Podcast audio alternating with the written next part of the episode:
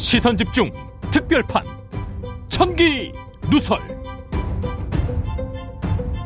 네, 청기 노설 시작하겠습니다. 저희 파트너 MC 정원 모셨고요. 어서 네. 오세요. 안녕하세요. 반갑습니다. MC 정원입니다. 음, 네, 한 주 잘 보내셨죠? 네, 한 주 잘 보냈는데 음. 우리 김종배 진행자님께서 지금 치아 치료를 하고 계셔가지고 많이 아. 부으셨어요. 아, 아, 지금 며칠째 이제 마스크 쓰고 있는데 네, 아 제가 이제 이, 월요일에 임플란트 이제 심었는데 네, 그러고 나니까 뭐 여기 퉁퉁 부어가지고 아, 도저히 이제 그 화면에 얼굴 빛을 저게 아니어가지고 네, 네, 마스크를 썼는데 연배가 이제 이제 대공사가 이제 시작되는 또 건가요? 그렇게 가나?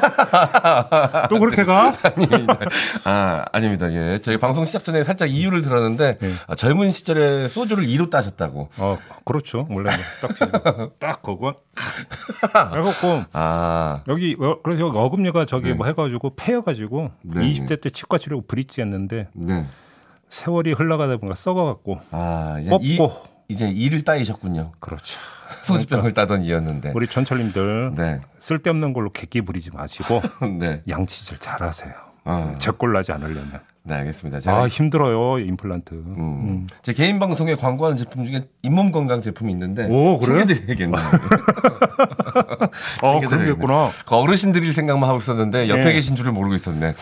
그러게 아 진짜 양, 양치를 잘해. 아, 아, 양- 나중에 고생해. 아 양치질도 잘 안 하셨어요? 잘 안 했지. 아 나는 소주병만 이를 따신 줄 알았더니. 예. 아 알겠습니다. 귀찮잖아 양치. 여러모로 여러분들 건강 관리 잘 하시길 바라겠습니다. 나중에 다 후과를 치르게 돼 있습니다. 아, 뭐, 그말전 굉장히 와닿더라고요. 뭐? 몸은 반드시 복수한다. 어, 오 명언이다. 네. 진짜 그래요. 네. 언젠가는 꼭 복수를 한다. 그러니까 여기에 미련해 가지고 처음에는 버티다가 네. 언젠가는 꼭 티를 나게 돼 있어요. 몸이라고 하는 게 네. 뿌린 대로 거둔다. 그러니까 몸이 화나지 않도록 잘 음. 관리하시길 바라겠습니다. 또 장마철 건강 관리 쉽지 않거든요. 그러 네. 아, 좀 쑤신 게 그래서 그런가? 아, 여러 군데 이제 고장이 나기 시작하시네요. 아, 큰일 났네. 운동도 열심히 하는데 아씨 왜 이럴까 진짜. 보물 종배 저희가 잘 지키겠습니다. 자 오늘 얘기 한번 네. 해볼까요? 아, 오늘 좀 복잡한 얘기를 좀 해야 되는데. 네. 네, 꼭 서- 필요한 이야기인 것 같습니다. 그렇죠. 한번 정리 좀 해봅시다. 서해 공무원 피격 사건이 이제 다시 부상을 했고 엄청난 논란이 되고 있어요. 네. 근데 여기서 그치질 않고 확전을 시도를 하고 있습니다. 어, 왜냐하면 네. 윤석열 대통령이 먼저 서해 공무원 피격 사건을 건드렸고요. 네. 며칠 뒤에 북한 어민 북송 사건을 또 추가로 건드렸습니다. 네. 그렇죠? 네. 근데 두 사건의 공통 분모로 국민의 생명과 안전이 달린 인권 문제임을 강조를 하고 있어요. 네. 지금 방향이 그쪽으로 흘러가고 있습니다. 그러니까요. 그럼 우리가 한번 여기서 질문을 던져보죠. 그러면 윤석열 대통령의 확전은 정말로 인권 존중 차원의 진실 규명 작업인가? 음. 요걸 좀 이제 그 지금부터 점검을 해보도록 음. 하겠는데요. 아니면 그 뒤에 뭐 정치적 배경이 있는가에 대해서 저희가 그렇죠. 오늘 한번 짚어보는 거군요. 그렇죠. 네. 저희가 조금 전에 이제 서주석 그 청와대 국가안보실 제1차장하고도 이제 그 인터뷰를 했는데요. 이 인터뷰 과정에서도 SI, 이른바 특수정보라고 하는 이야기가 여러 번 나왔거든요. 네. Special intelligence. 오, 발음 좋아. 네, 공부하고 돌아왔습니다. 네. 상황을 읽는 첫 핵심 단서가 바로 그거인 것 같은데 네. 이걸 좀 제가 나눠서 일단 말씀을 좀 드려볼게요. 네. 초반 며칠 이 문제가 불거지니까 수세에 몰리던 민주당이 어느 순간에 이렇게 나섰어요. 그래? 그럼 좋아. 정부가 SI를 까라. 네. 이렇게 역공에 나섰죠. 이에 대한 윤석열 대통령의 대답이 무엇이었습니까? SI를 국민들에 공개하는 게 간단한 문제는 아니라고 생각한다. 공개하라는 주장 자체는 좀 받아들이기 어렵지 않겠냐. 네. 이렇게 이야기를 했어요. 공개할 의사가 없음을 피력을 한 거죠. 네. 자, 여기서 곱씹을 대목이 나오는데 민주당은 왜 까자고 했고 음. 근데 윤석열 대통령은 왜 어렵다고 했을까? 음. 어렵다라는 얘기는 이제 본인의 의지로는 결정할 수 없는 문제다. 뭐 이런 뜻이 그렇죠. 좀 약간 담겨져 있는 것 같은 뉘앙스잖아요. 단순히 이것이 말 그대로 입장차 때문에 나타나는 태도의 차이냐 음. 아니면 현실적 제약이 있는 거냐 네. 이걸 봐야 되는데 기사를 읽다 보면 단정적으로 표현만 되지 않았을지 사실은 내용이 거의 전달되는 경우가 있는데 뭐냐면 그게 바로 이런 경우인데요.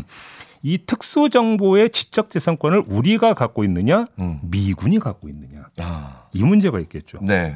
미군의 정보 자산이라면 당연히 그 지적 재산권의 소유주도 미군이 되고 네. 공개 여부도 미군이 결정할 수 있겠죠. 그렇게 되는 거죠. 그러니까 어. 우리 싫어해 버리면 방법이 없다. 네. 이렇게 된다고 일단 일단 정리를 요- 여기까지만 합시다. 1차. 네. 그다음에 또 하나겠죠. 그 북한 어민 북송 사건 있잖아요. 네. 여기서 질문을 던져야 되는 건데 이 사건에서도 혹시 SI가 등장하느냐 음. 이 문제를 아. 봐야 되는 거예요. 네.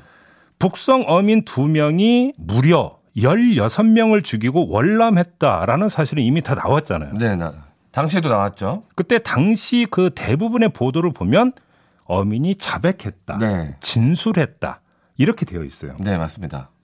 그러니까 합동 신문 과정에서 그러면 정말로 어민 두 명이 순순히 자백한 결과인가? 음. 아니면 이것도 SI 음. 특수 정보에서 획득한 정보이고 네. 이 정보를 기초로 이 두 명을 다그쳐서 자백을 받아낸 것이냐? 음. 이건 차원이 다른 거죠. 사실 저도 당시에 좀 궁금했던 것이 이게 이 남한으로 오기 위해서 음. 좀 부- 자신들에게 불리한 이야기들은 안 할 텐데. 당연히 안 한다고 봐야 돼요. 네, 이거 이거를- 저희가 16명 죽이고 왔어요. 네. 처벌받을까봐 뭐 해서 그러니까 왔어요라고 할 그렇게 얘기하는 사람이 어디 있겠어. 그러니까요. 이 대한민국으로 들어오기 위해서는 자신들이 했던 범죄 행위에 대해서는 보통 숨기려고 하는 것이 본능일 텐데 그렇지. 그게 왜 어떻게 이렇게 그 자백으로 순순히 모든 게 밝혀졌을까라는 의문이 당시에도 좀 있었거든요. 그렇죠. 피살된 사람이 16명에 달한다는 사람과 숫자까지. 네. 그런데 여기서 당시 정경두 국방장관이 저희가 SI 정보로 확인했다라고 발언을 해요. 네. 찾아보시면 나와요. 네. 그러니까 이 북한 어민이 16명을 죽이고 월남을 했다라는 사실을 최초 파악한 것도 특수 정보에서 나온 것이다. 네. 라는 이야기가 여기서 성립이 되죠. 아, 그러니까 뭔가 다른 증거가 있으니까 그 북한 어민들도 본인들이 행한 범죄 행각을 자백을 했을 수 있겠군요. 그렇죠. SI에서 그걸 파악을 해서 합동 보통 이제 그러니까 월남을 하면 이제 합, 합동 신문을 벌이니까 네. 했지. 그러니까 그러니까 다그쳤고 거기서 음. 자백을 받아낸 이렇게 일단 보는 게 상식적일 것 같은데 음. 여기서 네. 근데 제가 추가로 한번 이건 그 궁금증을 제기하고 싶은 게 그럼 SI에 따라서 파악을 했다면 네. 당시 당국은 어떤 조치를 취했느냐 이게 북송의 배경을 밝히라라고 하는 게 지금 국민의힘이나 그 윤석열 정부가 이제 이야기는 초점이잖아요. 네. 바로 그 요구 사항을 해결해 데려가는 데서 중요한 그러니까 포인트가 되는 건데 이걸 한번 다시 복귀할 필요가 있어요. 만약에 그때 SI 정보에 따라서 이거를 그 입수를 했다면 네. 다른 어떤 선행 조치가 없었느냐라고 하는 부분인데 음. 제가 이 문제를 왜 제기를 하냐면 해군이 이 문제의 북한 어선을 반격한 게 10월 31일이었어요. 네. 10월 31일에 최초 발견을 했죠. 그런데 이 어선을 납포한 건 이틀 뒤였어요. 11월 2일이었어요. 네. 그래서 뭐냐면 동해상에 NLL을 두고 계속 숨바꼭질을 했다는 네. 거예요. 그러면서 우리 그 해군은 경고 사격까지 했대요. 이 네. 어선에. 네, 맞습니다. 잘 봐요. 북한의 경비장이 아니라 그냥 민간 어선. 인데 넘어오지 못하게 하면서 경고 사격을 했다. 음. 이걸 어떻게 이 월경 간단히 월경을 막았다라는 거잖아요. 그렇죠. 그 뭔가 알고 있었을 가능성이 그러니까. 월경을 막은 그 배경에 그, 아. SI가 작동을 했었는가가 사실은 중요한 포인트라는 거예요.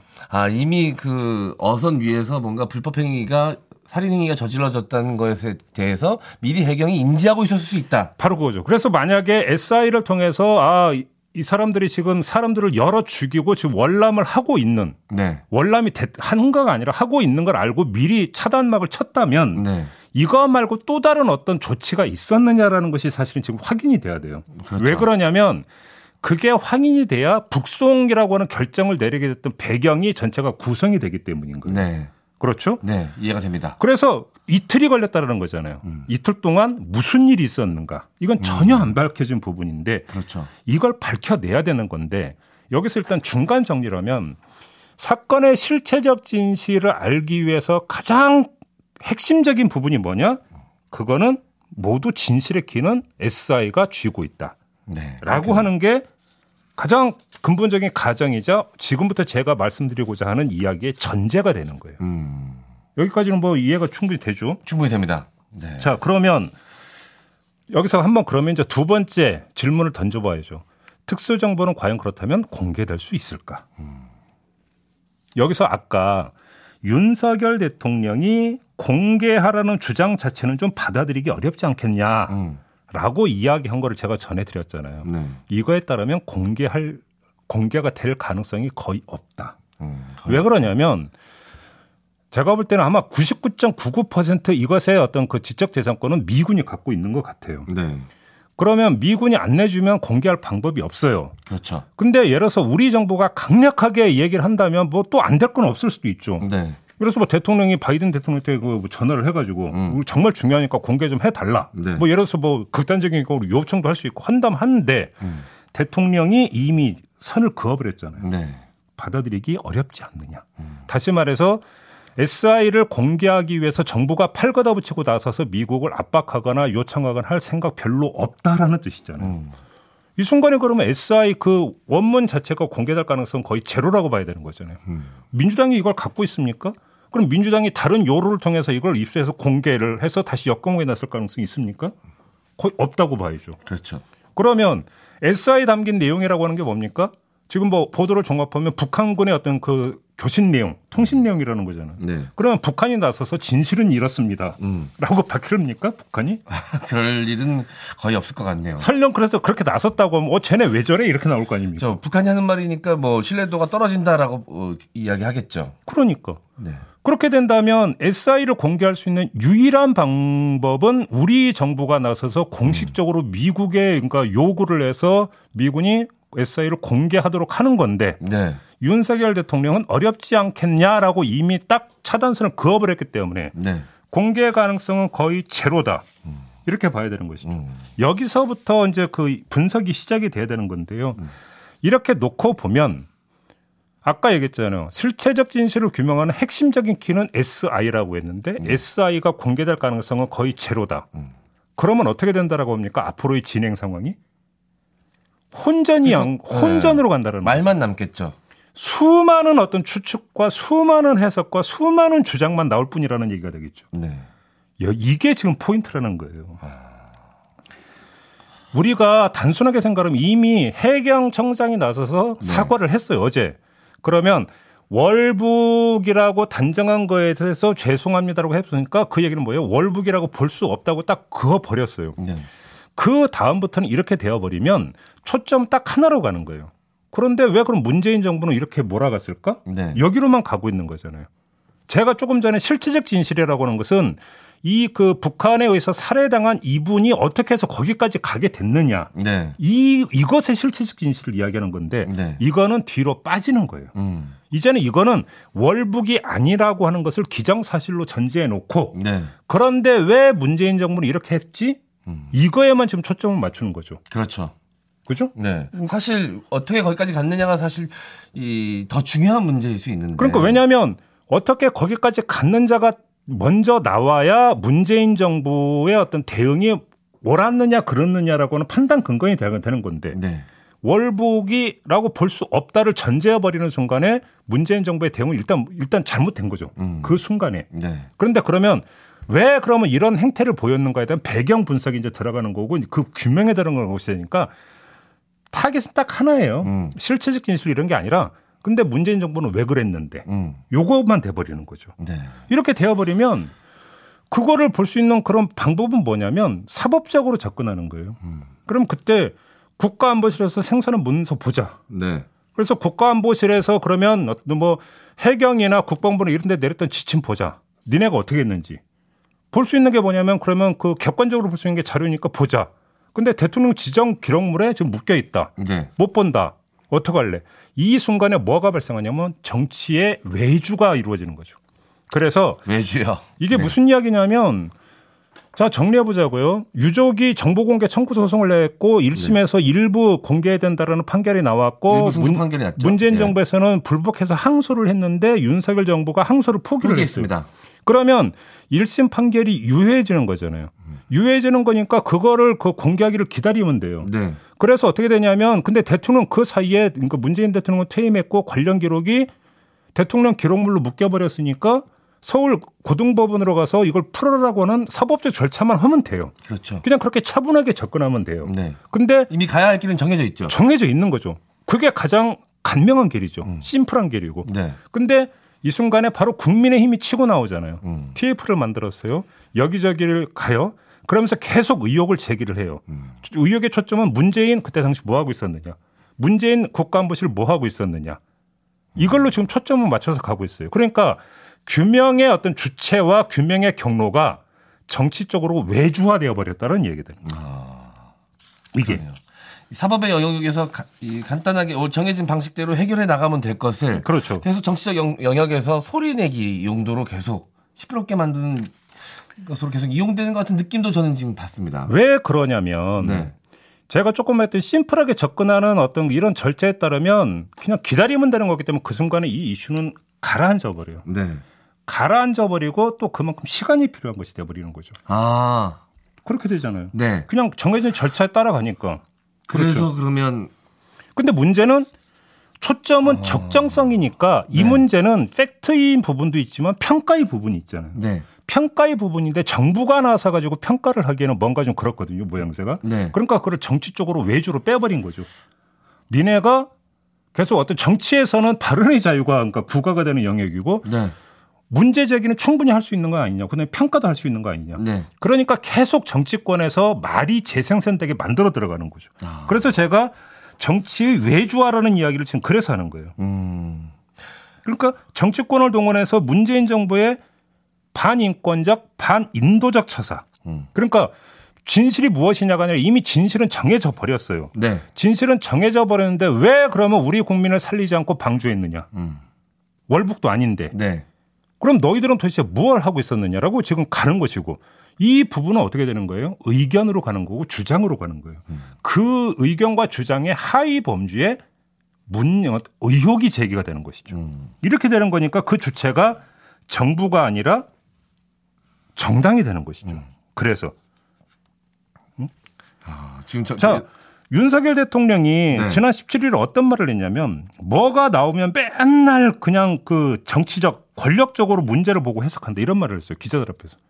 근데 제가 볼 때는 가장 정치적으로 지금 대응하고 있는 게 정부하고 여당이라는 거예요. 음. 제가 볼때 오히려 네. 거꾸로. 저는 이게 설명을 듣다 보니까 앞에 이제 서해 공무원 피격 사건이 이미 해결해 어느 정도 이제 앞으로 나아가야 봐야 돼 나아가야 할 방향이 구체적으로 정해졌기 때문에 음. 가라앉을 수밖에 없는 이슈여서 음. 그래서 이제 북한 어민 북송 사건이 오히려 이제 후속으로 이제 좀 등장한 것이 아닌가라는 생각이 좀 들면서 그렇죠. 여기서 정리를 하면 자 잘 봐요. 그래서 네.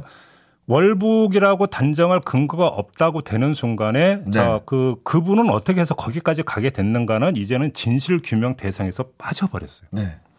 그러니까 SI는 중요하지 않아요. 네. 그러니까 그렇죠. SI를 입수할 생각도 별로 없어요. 그렇죠. 1번.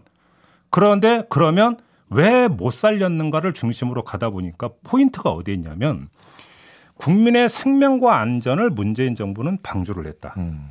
그다음에 북한 어민도 우리나라의 헌법에 기초해서는 다 우리 국민으로 봐야 되는데 네. 북송을 해 버림으로써 음. 사실상 어떤 그 처형에 네. 저 길로 내몰아 버렸다. 공통분을 이렇게 맞추고 있는 거죠. 그래서 문재인 정부의 반인권적인 행태를 반인도적인 행태 초점은 여기에 가 있는 거예요. 네. 그런데 여기서 그럼 마지막으로 이런 거에 대한 문- 이 민주당의 지금 대응은 어떻게 되고 있는가를 마지막으로 평가를 하고 싶은데 민주당이 초기에 이거를 뭐라고 규정을 했냐면 역 그러니까 저기 신색깔론으로 규정을 했어요. 음. 제가 볼 때는 정말 투박하고 단순하게 상황을 보고 있다고 생각을 했는데 제가 볼 때는요. 네. 지금 그 윤석열 정부나 국민의힘에서 지금 포인트를 맞춰서 나오는 것은 색깔론이라고 보기가 힘들어요. 음. 그러니까 전통적인 색깔론이 아니라 초점은 지금 말씀드린 대로 네. 문재인 정권을 좌파 정권 예를 들어서 이런 게 아니라 국민의 생명과 안전을 도외시하는 반인륜 정권으로 지금 설정하고 있는 거예요. 그렇죠. 그러니까 이거는 근데 그거에 대해서 아 북한과 연결되어 있고 또 북한의 굴종적인 것으로 문재인 정부를 몰아가려고 하니까 이거 색깔론이다. 이런 식으로 너무나 관성적으로 상황 파악을 해버린 거예요. 음. 이렇게 되다 보니까 오히려 네네. 단호한 대응으로 나오는 거죠. 음. 색깔론에는 단호하게 나와야 된다고 해서 이게 뭐 대수냐, 음. 이게 뭐가 문제가 되느냐는 식으로 나와버렸다는 거예요. 네. 이게 오히려 더 불을 질러 버리는 거죠. 대응 방식이 잘못됐다라는 의견이시군요. 그러니까 뭐냐면 지금 그 윤석열 정부와 여당은 문재인 정권의 반인륜적 행태에 초점을 맞추고 있고 네. 그것의 지금 상징으로서 유족들의 어떤 항변과 울분과 안타까운 사연들을 지금 부각을 하고 있는 부분이에요. 저는 유족의 입장에서는 저는 충분히 제기할 수 있는 문제라고 생각을 해요. 네. 죽임을 당한 것도 억울한데 네. 거기다가 도박빚에 시달리다가 월북을 했다? 아니면 어떡할 건데? 음. 왜 우리 아버지, 우리 남편을 이런 식으로 몰아가는데 그런 점에서 유족은 저는 충분히 그렇게 대응할 수 있다고 생각을 해요. 그러면 그 자체는 존중을 해야 되는 거죠. 음. 아까 서주석 그 제1차장하고도 인터뷰할 때 서주석 차장 같은 경우는 여러 차례에 걸쳐서 유족에 대해서 안타까움과 죄송한 마음을 표했잖아요. 음. 그게 맞는 거예요. 네. 그게 맞는 거고 그런 점에서 그러니까 유족을 보듬으면서 공감하면서도 그러면서 진실은 또 그 자체를 별도의 태력으로 밝혀야 되는데 네. 이거를 신색깔론으로 규정해 버리니까 여기에 대해서 단호히 대응해야 된다면서 유족의 어떤 이런 부분이나 이런 것들을 별로 중요성을 부각 그러니까 보지 못하고 하위 범죄로 놓아버리면서 뭉개는 듯한 어떤 이런 대응이 돼버리니까 자기 무덤을 파는 부분이 되는 거죠. 음. 정확히 얘기를 하면 비유적으로 얘기를 하면 민주당은 이거를 부품 공작으로 보고 있는 것 같지만 제가 볼 때는 그게 아니라 제2의 세월호로 지금 묘사를 하고 있는 거예요. 음. 집권 세력 쪽에서는 제2의 네. 세월호를 묘사하고 있는 상태인데 제2의 부품 공작 아니냐라고 보면서 이렇게 나와버리면 네. 핀트가 안 맞는 거죠. 핀트. 그렇죠. 대응이 전혀 잘못돼 있네요. 그러니까 네. 분리한 다음에 별도로 접근에 들어간 전략이 필요한데 민주당 그렇게 접근을 안 한 거죠. 음. 뭐가 대수냐 해버리면 네. 뭐야 저 사람들이 이렇게 돼버리는 거 아니겠습니까? 네. 어? 맞습니다. 사실 그 문재인 정권은 좀 인권 친화적인 정권이라는 이미지가 있는데 음. 그 사실 이거를 그 그렇지 않다고 이 국민의힘의 공격대로 받아들인다면 사실 인권을 무시한 처사가 돼버리기 때문에 음. 굉장히 큰 생채기를 입을 수 있는 사안이거든요. 네. 그런데 이거를 어, 색깔론으로 규정을 하고 민주당이 대응을 하면 전혀 네. 잘못된 대응이 좀 되고 있는 것이다. 그렇죠. 이렇게 이야기를 해주셨습니다. 그러니까요. 그렇게 되어버리니까 야 애당초 표, 그러니까 초점이 반인권 반인도인데 거기에다가 이런 식으로 대응하면 어떻게 됩니까? 후한무치라고 하는 것들이 붙여버리는 거잖아요. 네. 어떻게 저럴 수가 있느냐? 다른 문제도 아니고 생명에 걸린 문제에 대해서 지금 우리는 문제 제기를 하고 있는데 네. 이렇게 되어버리는 거죠. 음. 그러니까 어떻게 되는 거예요? 여론 싸움에서 음. 한수 접고 들어가 버리는 것이 돼버린 거죠. 네. 문재인 정권에서 계속 얘기했던 게 사람이 먼저다라고 이야기했었는데 예. 지금 국민의힘의 주- 국민의힘이나 지금 아, 정부에서 제기하는 의혹대로라면 사람이 먼지다라고 생각한 거 아니냐? 어휴, 야, 야, 역시 M장의 이 센스는 정말 대단해요. 한마디로 좀 정리가 됩니까? 어, 예. 아, 저도 좀 놀랐습니다. 네. 저도 말하고 저도 놀랐습니다. 음. 그러니까 사태의 본질이 무엇인가를 정확히 인식해서 거기서 전략을 짜는 것들이 너무너무 중요한 건데 이건 기본이잖아요, 사실은. 네. 관성적으로 대응을 한다는 거예요. 음. 관성적으로. 네. 그러니까 문제가 발생을 하는 거죠. 민주당 뭐 지난주에 민주당 혁신 가지고 얘기를 했지만은요. 거창한 거 아니에요. 민주당이 문제가. 음. 어? 그런 거 아닙니다. 그런 거 네. 아니에요. 제가 볼 때는.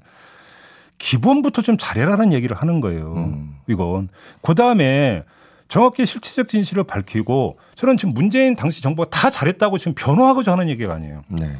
그러면 이게 뭘 잘했고 뭘 잘못했는지를 가리기 위해서는 실체적 진실이 무엇인지를 정확히 먼저 가름을 타줘야 되는 거잖아요. 네. 이 작업은 근데 지금 진행 상황에서는 정부와 여당은 이걸 건너뛰고 내지 이미 그거는 끝났다라고 전제하고 접근하고 있는 거거든요. 네. 이 부분이잖아요. 그러니까 중간에 며칠 지난 다음에 그러면 까자라고 했던 대응을 제가 볼 때는 그건 맞는 대응이에요. 음. 그건 맞는 대응. 그래서 네. SI를 그러면 깔 거냐 말 거냐. 그러면 어떻게 깔 수 있냐? 그러면 제한된 범위에서 깔 수 있는 방법이 뭐냐 쪽으로 쟁점을 만들어 들어가는 것은 제가 볼 때는 전략적으로 맞는 전략이었다고 볼 수 있겠죠. 네. 그다음에 맞는 전략이고 아니고를 떠나서 필요한 작업이었고. 음. 근데 그것도 지속성이 별로 없어요. 음. 그다음에 오히려 쓸데없는 발언이 나와 버리는 거고. 음. 그 쓸데없는 발언이 오히려 여론 지형에 더 불리하게 작동을 해 버리고 판을 깔아주고 네. 이런 식으로 지금 나와 버린다라는 거죠. 네.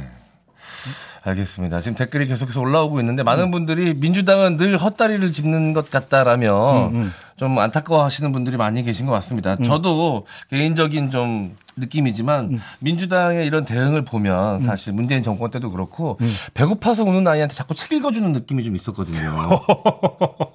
어, 와닿는. 배가 고파서 우는 건데 네. 계속 좋은 책이라면서 이게 마음의 양식이라면서 실제 양식이 필요한데 음. 자꾸 마음의 양식을 주니까 음. 국민들이 그거에 대해서 헛헛해하고 음. 계속 마음의 양식이 쌓이면 뭐예요? 이 몸의 양식이 부족한데 음. 이런 느낌이 좀 있었거든요. 음. 근데 이번 대응에도 뭔가 좀 방향과 핀트가 좀 잘못돼 있다라는 음. 걸좀 짚어주셨는데요. 네. 아, 논리대로 따라가다 보니까 확실하게 좀 이해가 됩니다. 그러니까 지금 그 네. 세일아 님이 지지율 떨어지면 무조건 보수당은 북풍으로 나선다라는 이런 공식 아니냐. 이런 식으로. 네. 이런 이런까 제발 좀 관성적으로 판을 읽지 말라라는 거예요. 네, 민주당이 이런 관성적인 방식으로 판을 읽었다라는 걸 오늘 짚어주신 거였습니다. 자, 안델센 TV님, 색깔론으로 시선 돌리기지, 경제 폭망하니 방법은 없고, 음. 요런 의혹 제기하시는 분들 많이 계시더라고요. 근데 저는 여기는 별로 동의를 안- 못 하겠다라는 거예요. 음. 지금 말씀드리는 네. 것은. 네, 알겠습니다. 아님 말고님, 지금 이 시국에 정치는 없고 서로를 향한 겁박만 남겠네. 라고 얘기해 주셨습니다. 예. 해경리님, 자, 대통령이 혼란을 주는 말을 툭툭 던지고 나몰라라. 음. 뭐, 이렇게 이야기 남겨주셨습니다. 네. 자, 우리 저 종배님도 하나 소개해 주시죠. 그럴까요? 네. 자, 선초님이 그저 안타까운 뿐입니다. 국민들은 안중에 없이 정권력에 사로잡혀 국민 갈라치게 하는 비열한 자들. 오, 뭐또 이런 식으로 이제 말씀을 보내주셨는데 제가 볼 때는 정말로 내실 있게 뭔가 네. 진실의 규명에 들어가는 작업이 돼야 되는데 이것이 정치화되면 소리만 크고 사실은 진척되는 부분은 별로 없을 수도 있는 거거든요. 네. 그 점을 경계하기 위해서도 이 점을 좀 말씀을 드린 건데 그런 점에서 좀 제발 좀 정교하게 접근했으면 좋겠고 진실되게 접근했으면 좋겠다라는 말씀까지만 드리도록 하겠습니다. 네. 자 이렇게 마무리할까요? 네. M장 수고하셨고요. 저도 함께 물러가겠습니다. 고맙습니다. 네, 감사합니다.